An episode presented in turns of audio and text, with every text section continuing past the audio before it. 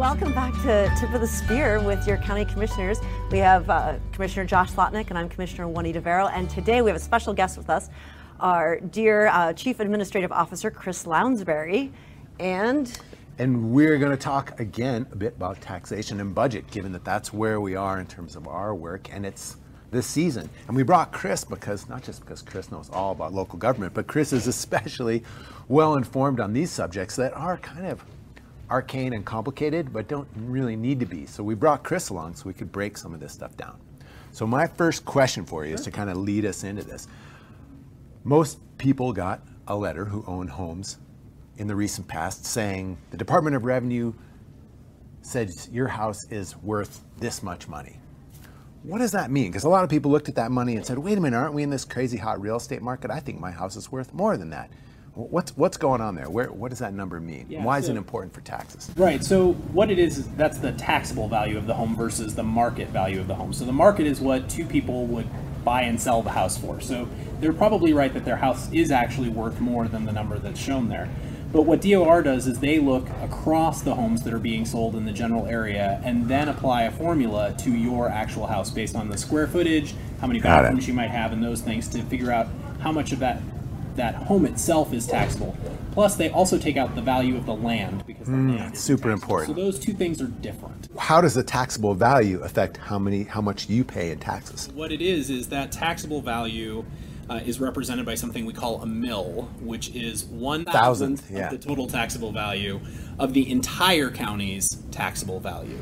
And so what we do is when you, when you get that market value, we, the county and the city and schools and everybody else that you might see on your tax bill levies a certain number of mills against that taxable value, and then based off of that, that's what you actually pay. So roughly speaking, just in rough terms, it's going to cost us five percent more to do next year what we did last year. Right, and our goal, obviously, when we look at the budget, is to try and keep that number as low as possible. Yeah. And so we always aim to be below that kind of inflationary rate. And I think this year, uh, while there are some new things that you're considering, what we saw was the base budget growth was related to a large piece of that is inflation and those pressures that are on us as an employer as well. So you mentioned base budget. Base budget is all the stuff we did last year that we're going to do again. And then we add on to that enhancements or growth, new things, attempts to address new problems.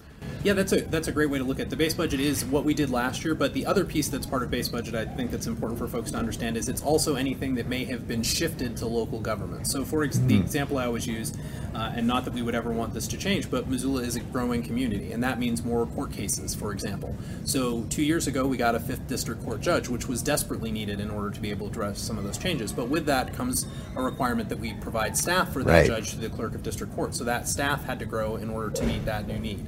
So that became becomes part of our base budget because we have to provide that service uh, to make sure that the courts can function. So it's it's not only the things that we did last year, but other things that we're statutorily now required to do. So if we're talking about our base budget being estimated what 174 million this year, no, sorry, 171 we get in revenue, but 174 million in expenditures. So talk to us about how, how we square that. Sure, you bet. So there's a couple of different things that are in play there, but the biggest one for folks to think about is the fact that some expenses are one time and some expenses are ongoing. So when we think of ongoing, it's really easy to talk about personnel, so we need to continue to employ the folks that we employed this year to be able to do that. But for example, if we're replacing a boiler, that's something we're only going to do once every 20 or 30 years. So that's a one-time expense that we're going to have in this year. So we will have cash savings, money that we've been putting aside for years to help replace a boiler or replace if folks have been down to the courthouse, the courthouse roof. So we've been setting aside money to be able to do that, but this year we'll expend that money. So our expenditures will be higher, but the base, the ongoing piece of our budget will match the ongoing revenue this because is, we have to provide a balanced budget yeah, when it comes to those ongoing expenses and ongoing. I was just going to kind of put a a fine point on that with those numbers that one just threw out. 171 74 wait a minute we're, we're our budget isn't balanced. It, it actually is. We're making up that gap. That savings. gap is with money we already have that we're paying for one-time things with. And that, that, that distinction between one-time and ongoing is really important. I think that distinction between cash savings and and uh, money that's coming in via property taxes or grants or other things are important too. Yeah. Absolutely. So when you mentioned that big revenue total, not all that's property taxes, only a portion of it. So a portion of it is property taxes. a portion of it comes from the federal government or from the state government, and then a piece of it comes from grant or other revenue sources that aren't directly related to property tax. There's a small percentage that's fee for services, right? Or is that? Yeah, there's absolutely a piece that's fee for services. So when you go in and license your dog, for example, at animal control, you pay a fee for that. That fee is designed to help cover the cost of, of that. And Can you help us understand the the components of, of the increase to our base budget unique to this year? Yeah, that's unique to this year. So part of that is our drive towards uh, a $15 an hour entry rate. Which we've been trying to do for which we've been, several which years. we got there in this year budget year, and of course that has a cost that comes for it, uh, raising those entry rates. Uh, to be able to address that, that's that's one portion of what's driving that. Uh, another piece that's driving that, of course, that everybody's seeing is medical cost increases. That was about a three percent increase. Uh, cost to the Missoula County employees, and again, 80% of our budget roughly is employee costs, and so that makes that a really large number. Uh, when you think about that, uh, we have about 855 FTEs, which are full-time equivalents, but about a thousand people filling those spots because we have lots of part-time employees that work in different positions as well.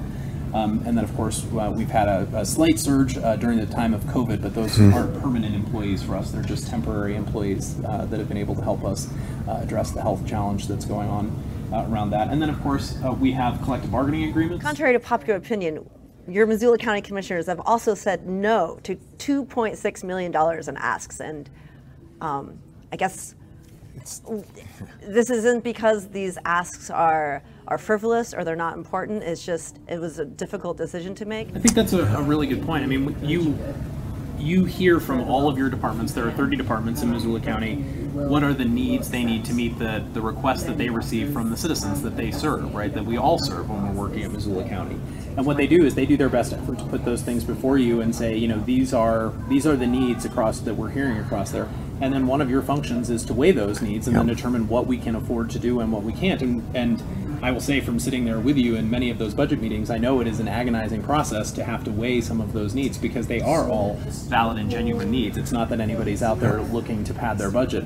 They're coming to you with real needs that their department's experiencing and meeting their mission uh, to serve the public in whatever their capacity, whether it's the county attorney's office or roads. We asked our departments to think big and think, be expansive. How, how could you best solve the problems you're facing and deliver the services that are your responsibility to deliver? And people gave us that information, and then we have to look really carefully at that. And as Juan just described, figure out what can we get by with this year? How can we pace these things out over time? Are there other ways to solve this?